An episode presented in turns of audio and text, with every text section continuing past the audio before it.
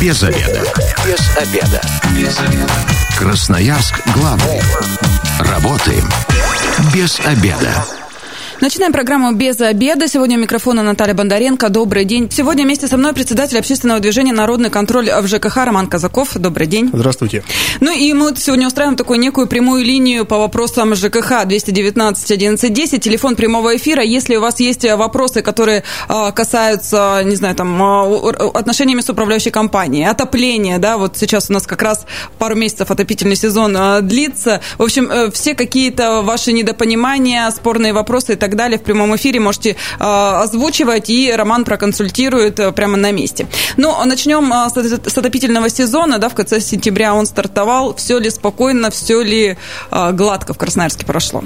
А, проблемы были. А, было несколько десятков многоквартирных домов а, в управлении ряда управляющих компаний, связанных с одним и тем же человеком, группой лиц, которые в конечном счете не подготовили многоквартирные дома к отопительному сезону. И в результате этого первые дни люди сидели просто без тепла, потому что ну, невозможно было отопление подать. Ну, благо там администрация города уже чуть ли не своими силами этим вопросом занималась, поэтому в конечном счете дома привели в надлежащее состояние тепло подали. А, было большое количество обращений по многоквартирным домам, где управляющие компании не поверили общедомовые приборы учета. А, таких домов а, было более четырех сотен. В общей сложности по городу у нас тоже больше сотни было обращений из этих домов. Это как раз касается тех случаев, когда в доме есть общедомовый счетчик, но требуется его регулярная поверка, как у любого прибора учета, чтобы подтвердить, что он исправен и правильно показывает все необходимые данные. Управляющие компании своевременно этого не сделали, в итоге ресурс снабжающая организация, юридически видя, что прибор учета не подтвердил свою исправность, по нему она ни, никаких документов не имеет подтверждения, а, они начислили плату по нормативу, что существенно больше, потому что если в сентябре плата была буквально там за а, полторы недели, э, когда было отопление, плату посчитали как целиком за месяц по нормативному потреблению. И даже сейчас управляющие компании поверят эти самые общедомовые приборы учета в конце года, а, когда будут холодные месяцы, и там в начале следующего года люди фактически существенно больше заплатят, чем могли бы, если бы управляющие компании к исполнению своих обязанностей отнеслись добросовестно. Что людям делать теперь в этой ситуации? Вообще управляющая компания за вот такой, ну, назовем, косяк, да, понесет какое-то наказание? Это основание для расторжения договора э, в одностороннем порядке, поэтому если граждане не, ну, понимают, что это не единственный э, прокол в работе управляющей компании, а в этом случае они могут расторгнуть договорный договор, это будет являться основанием, и заключить договор с той компанией, которая таких ошибок допускать не будет. А, с управляющей компанией можно попробовать а, взыскать в судебном порядке, а, сначала добровольно предложить заплатить, потом в судебном порядке стоимость услуги, жилищной услуги, которую управляющая компания оказала ненадлежащим образом. В структуре платы за содержание и текущий ремонт мы имеем определенную долю платежей, которая предусматривает как раз необходимые мероприятия по обслуживания вообще домовых приборов учета. Сейчас эти действия управляющая компания не совершила, значит, и деньги за эту услугу она получать не должна.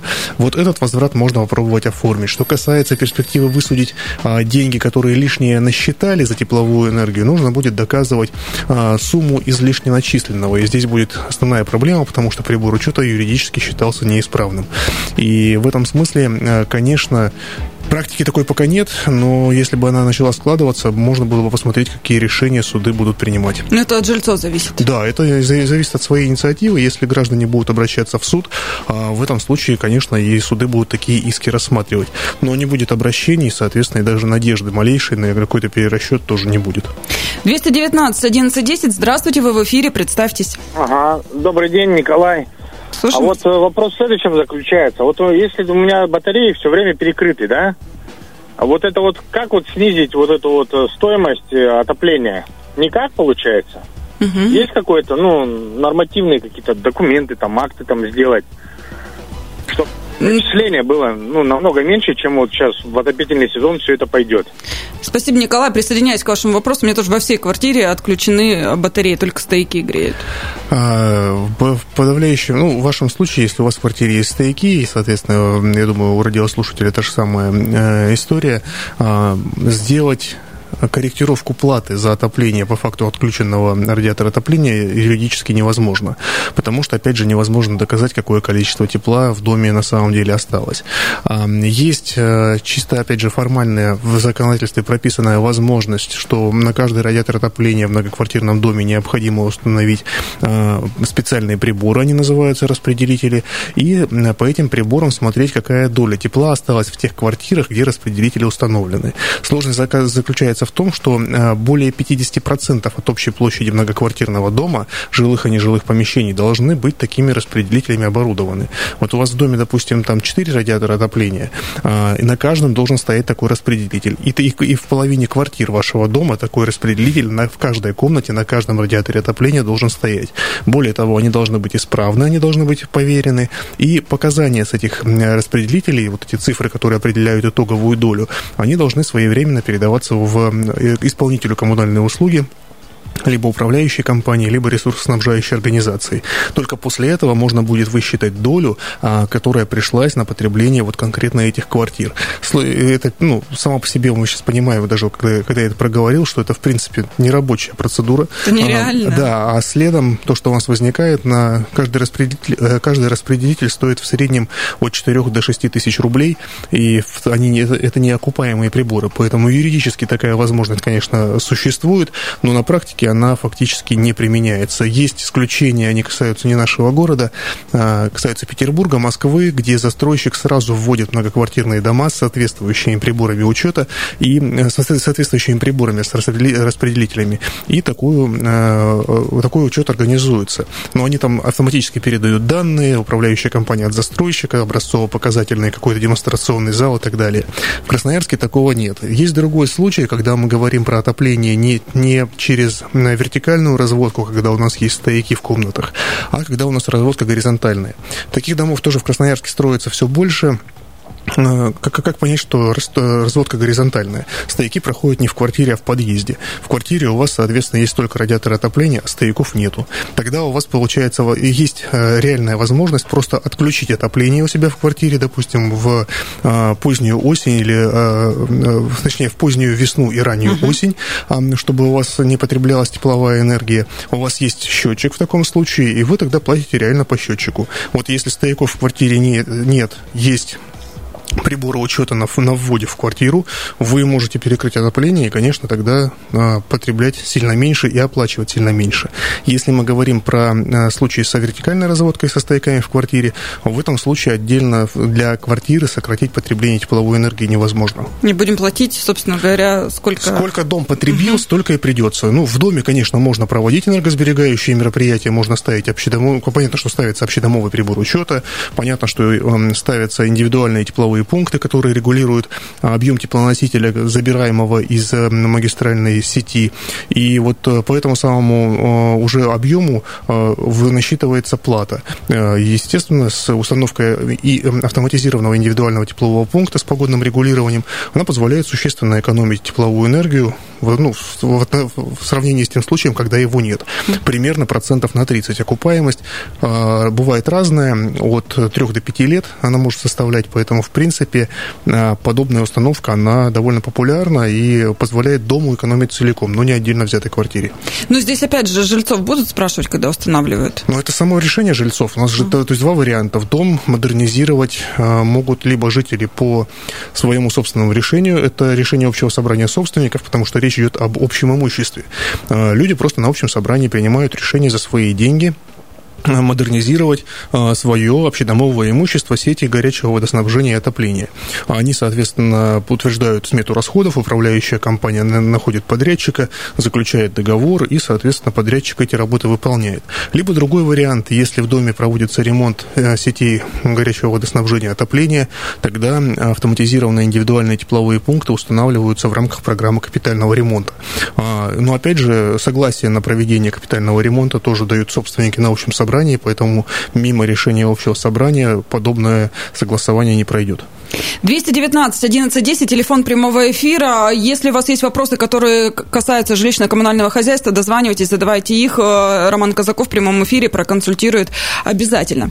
А, если э, есть претензии к управляющей компании, э, куда нам обращаться? Неважно какие, да, там не вовремя убирают мусор. Вот, кстати, в последнее время я заметила, что у нас возле подъездов навалено, и это не каждый день убирается. Но это тоже, во-первых, не эстетично, во-вторых, это не гигиенично. В конце концов, всякие насекомые могут плодиться. Радиослушатели сейчас попрошу минутку подождать, мы вот эту тему закончим. А, что касается мусора, ну, во-первых, обратиться нужно в управляющую компанию, обозначить, что есть проблема с тем, что дворник а, не надлежащим образом выполняет свои обязанности. Если после обращения никаких действий не последовало, и дворник лучше работать не стал, а, в этом случае есть надзорные органы службы строительного надзора и жилищного контроля Красноярского края, есть муниципальный жилищный контроль, если в доме есть хотя бы один квадратный метр муниципальных помещений. Будет проведена проверка, зафиксированы факты нарушений, и управляющая компания будет привлечена к административной ответственности, если эти нарушения будут.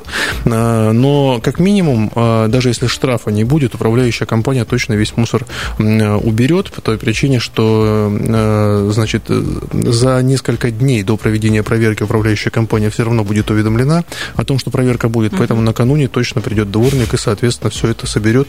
Если не придет дворник, придет мастер или главный инженер, ну, в общем, мусор уберет. Все управляющие компании придут. Кто-нибудь мусор, да, кто-нибудь мусор точно уберет. Что касается самого мусора, проблема она распространенная по той, по той причине, что есть а, вопросы взаимодействия управляющих компаний региональных операторов относительно мусора, который рассыпался при погрузке и разгрузке. Uh-huh. Здесь э, в законодательстве все четко прописано. Если мусор рассыпался при погрузке, за него отвечает региональный оператор. Они должны а, все, что просыпали, за собой убрать. А, если мусор был, когда приехал мусоровоз, либо его потом принесли, то, ну, в смысле, разбросан вокруг контейнера, в этом случае это зона ответственности однозначно управляющей компании, и они должны за это отвечать. Важный нюанс о том, что региональный оператор не отвечает за вывоз строительного строительного мусора. За него не отвечает и управляющая компания. Строительный мусор – это ответственность тех граждан, которые у себя проводят ремонт, и в результате чего вот этот самый строительный мусор там образовался. А, вот они, соответственно, нанимают специализированную организацию, не регионального оператора. Эта организация вводит, ввозит строительный мусор за отдельную плату. То есть это уже жильцы сами должны сами. делать? Сами. 219 11 спасибо, что дождались ответа. Представьтесь ваш вопрос. Здравствуйте, Станислав меня зовут. Угу. Слушаем вас. А, такой вопрос. А вот вы говорите, вот, что батареи перекрыты, еще предыдущий а, радиослушатель тоже говорит перекрыты. А у нас вот наоборот в доме все батареи открыты, все стояки как бы работают, но они еле тепленькие. И вот у меня трое детей, и реально в квартире 20 градусов. Что в такой ситуации делать, кому обращаться? А, вопрос комфорта, он а, очень непростой. Дело в том, что кому-то 20 а, градусов нормально, кому-то 20 градусов недостаточно.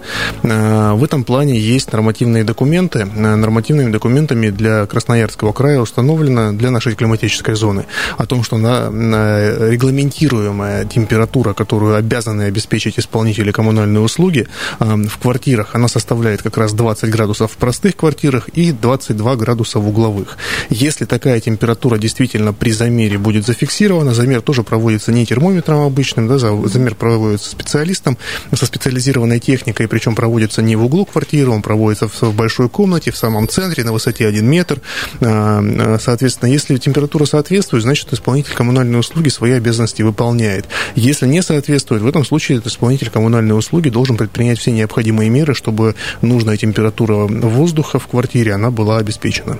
Перерасчет будет, если ниже температура? А, безусловно, если ниже установленной нормы, uh-huh. и причем в, не в ночное время, а в дневное, ну, в ночное время, очевидно, никто и замерять не будет, а, то в этом случае тоже обязан, положен перерасчет в размере 0,15 за каждый час некачественного предоставления коммунальной услуги.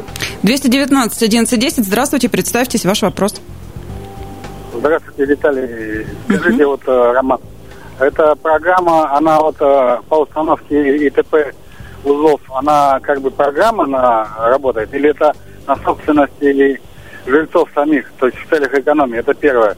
А второе, если вот у нас в принципе, ну, дом 80% арендованный, арендуют, и у нас в принципе не может быть такого собрания, как нам установить это ИТП и кто нам может в этом помочь? Как я и сказал, установить ИТП на сегодняшний день есть два варианта. Первый вариант, если в вашем доме проводится капитальный ремонт горячего водоснабжения, сетей горячего водоснабжения и отопления, в этом случае ИТП просто поставят в комплексе вместе с выполнением всех остальных видов работ. И второй вариант, если вы понимаете, что у вас ближайший вид работ по капитальному ремонту не сети ГВС и отопления, вы менять его не хотите, и понимаете, что, допустим, крышу вам сделать сейчас важнее, либо электропроводку, а в этом случае вы, конечно, тогда можете это сделать за свой счет. Вот те денежные средства, которые вы авансами перечисляете в управляющую компанию по строке текущий ремонт, вы этими деньгами можете воспользоваться для того, чтобы эти мероприятия провести. Общее собрание собственников требуется, потому что управляющая компания без решения собственников не может, не может потратить деньги собственников. Они должны дать свое согласие. Другое дело, что если в вашем доме выбран совет дома, и этим самым общим собранием собственников совету дома дано право э, принимать решения по работам по текущему ремонту, в этом случае они, конечно, этими платежами могут воспользоваться. Управляющая компания может воспользоваться для установки ИТП, если будет решение э, совета многоквартирного дома. Но чтобы совет многоквартирного дома был наделен правом принимать такие решения, общее собрание должно ему такое право дать. Красноярск главный. Консультации по любым вопросам. Бесплатно. Без заведа. Возвращаемся в студию программы «Без обеда». Напоминаю, что сегодня у микрофона Наталья Бондаренко. Вместе со мной в студии председатель общественного движения «Народный контроль» в ЖКХ Роман Казаков. Прямая линия по вопросам ЖКХ у нас сегодня 219 11 10. Дозванивайтесь и задавайте свои вопросы в прямом эфире. Получите профессиональную консультацию. 219 11 10. Здравствуйте, вы в эфире. Представьтесь ваш вопрос. А, меня зовут Виктор. А, я живу на правом берегу города Красноярска, в Кировском районе. Вот у нас такая проблема. Мы даже в министерство ездили, но нам там ничего по путеву не объяснили, а показали, что эти цифры, они берут с потолка. То есть я живу в двухэтажном доме, рядом пятиэтажки, да? За, в пятиэтажном доме за такую же квартиру оплачивают в два, а то даже с этим меньше э, оплата по отоплению. Наши двухэтажки нагнули до такой степени, что за 306 квадратных метров приходится 4,5 тысячи платить, даже 4600. А в этом, в пятиэтажке за такую же квартиру, даже больших размеров, 1800, 2000 э, максимум платят. Что с этим делать, да, ваш вопрос? Да, да, да. Поэтому мы ездили в министерство, я являюсь председателем дома нашего. Вот мы троем ездили сразу из квартир женщины, там тоже были со мной. Приехали в министерство на мира туда, дважды даже ездили. И бесполезно. Они пока... Я говорю, откуда такие цифры вы взяли? Потому что у нас метровые стены, во-первых, а, дом не промерзает. А, дом очень теплый. Вот мы зимой пользуемся в зале. Одна батарея у нас включена, спальня и кухня. А, перекрытые батареи в доме тепло 25-22 градуса, вот так вот минимальная температура, 22, наверное, сильные морозы. Это при одной батарее. Понятен ваш вопрос, Виктор. Сложно отвечать за министерство, но попробую. Значит, э, что касается начисления оплаты. Проблема двухэтажных многоквартирных домов заключается в том, что там нет общедомовых счетчиков. И, как правило, там нет возможности их поставить. Основная эта проблема. Была бы возможность поставить, этих вопросов бы не возникало. Поэтому в двухэтажных многоквартирных домах плата начисляется по нормативу. Норматив действительно считает краевое правительство в лице Министерства промышленности, энергетики и ЖКХ.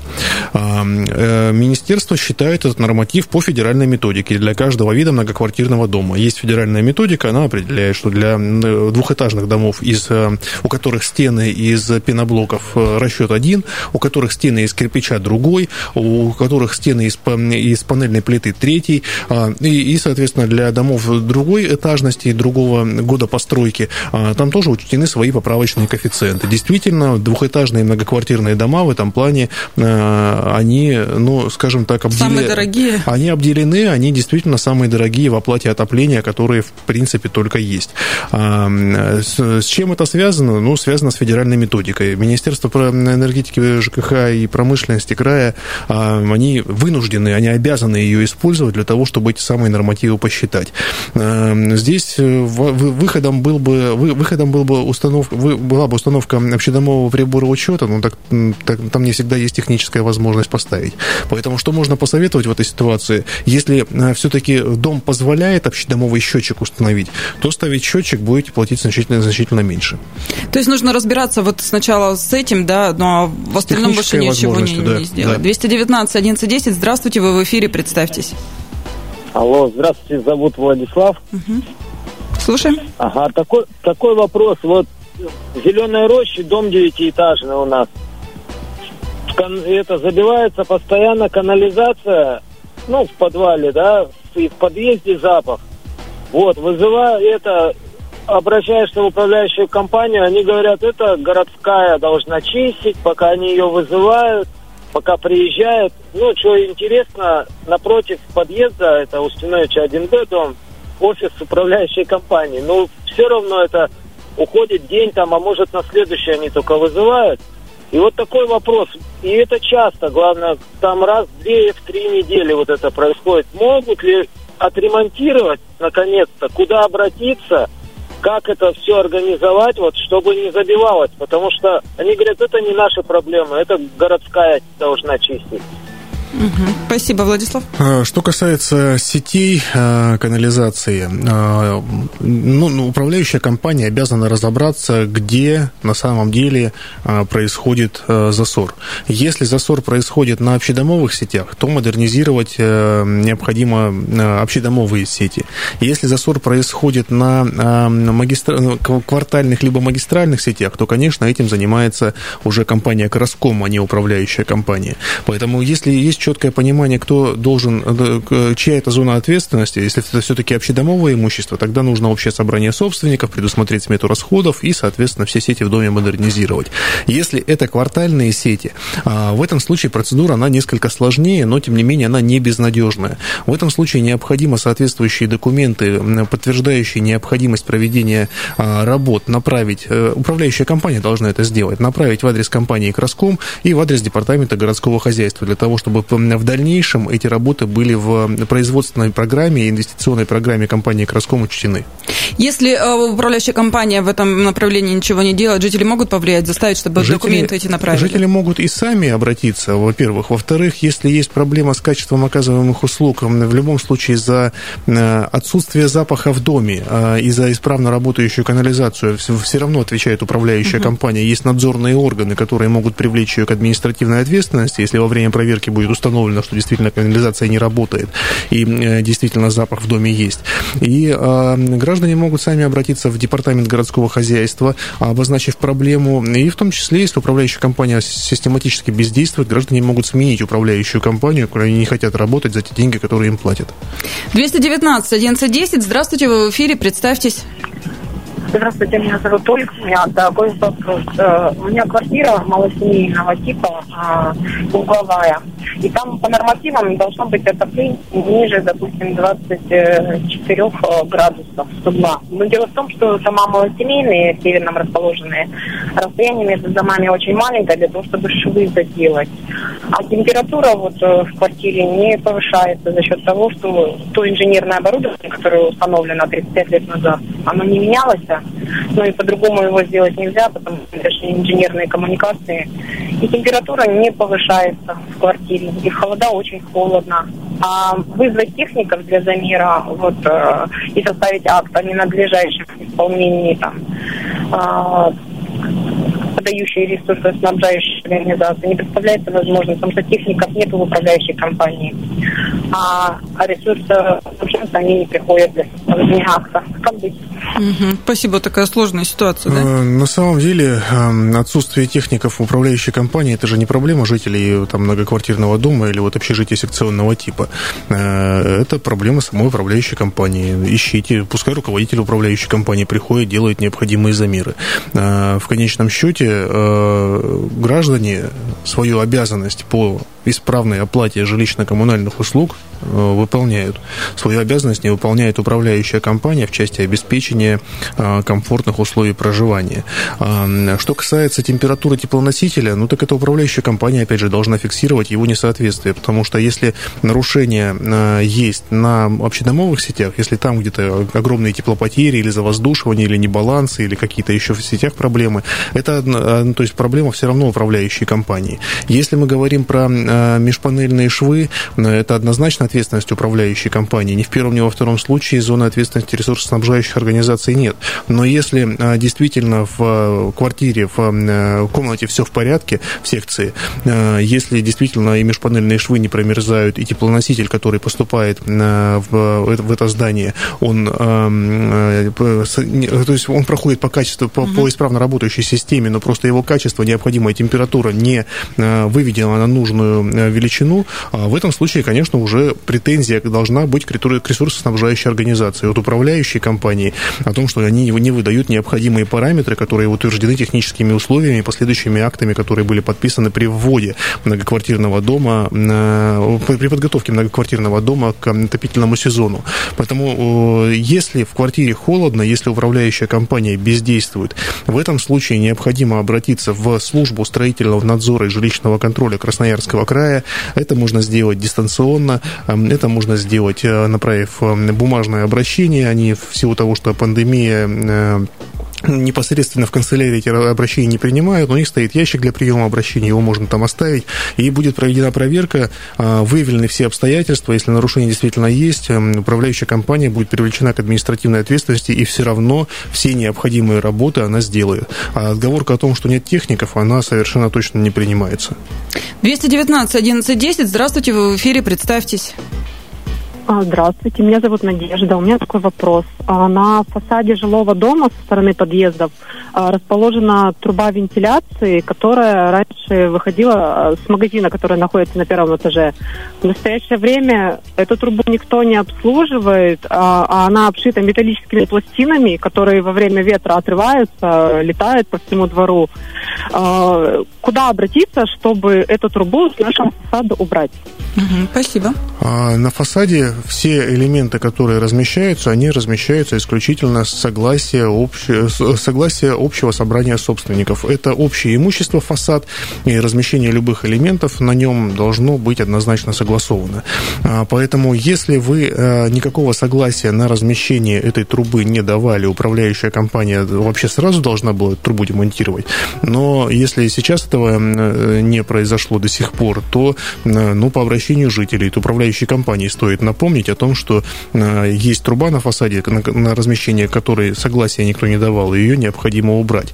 А если вы на общем собрании все-таки такое согласие давали, то необходимо принять противоположное решение. То есть принять решение о том, чтобы а, запретить использовать ваш фасад для размещения вот такой вентиляционной конструкции. А, и опять же, управляющая компания обязана будет ваше решение общего собрания собственников исполнить. Как только будет соответствующее решение, меры будут приняты. А, если, ну, естественно, управляющая компания предложит собственнику трубы демонтировать ее самостоятельно, если этого не произойдет, тогда, соответственно, уже будут другие действия, судебные споры, понуждение к демонтажу и так далее. Ну, это управляющая компания. Конечно, этим заниматься должна управляющая компания. Заключительный звонок на сегодня. Здравствуйте, представьтесь. Здравствуйте, меня зовут Женя. И такой вот вопрос. У меня э, угловая квартира, и получается в углу у меня стоит два окна, и они оба деревянные. А в главной комнате у меня пластиковый балкон, и все хорошо. И получается, что э, в целом в квартире температура приемлемая, но когда ветра поднимаются, э, квартира на берегу Енисея в Академгородке, во второй комнате, вот где деревянные окна, там просто дубас начинает быть. То есть это моя проблема, что у меня там э, окна деревянные, или можно что-то сделать?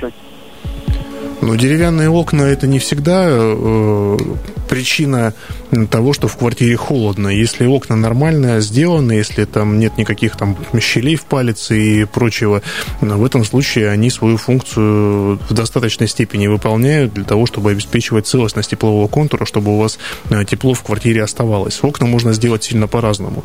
Э, но в целом необходимо, конечно, разобраться в том, что является причиной э, того, что у вас в комнате холодно. Может быть, у вас стены промерзают, может быть, у вас межпанельные швы рассыпались и тоже промерзают. И из-за этого у вас большая часть тепловой энергии вылетает на улицу. Э, для этого достаточно сделать обследование тепловизором. Там будет как раз показано все точки, э, из которых утекает тепло. Если проблема с оконным блоком, да, придется разбираться с ним самостоятельно.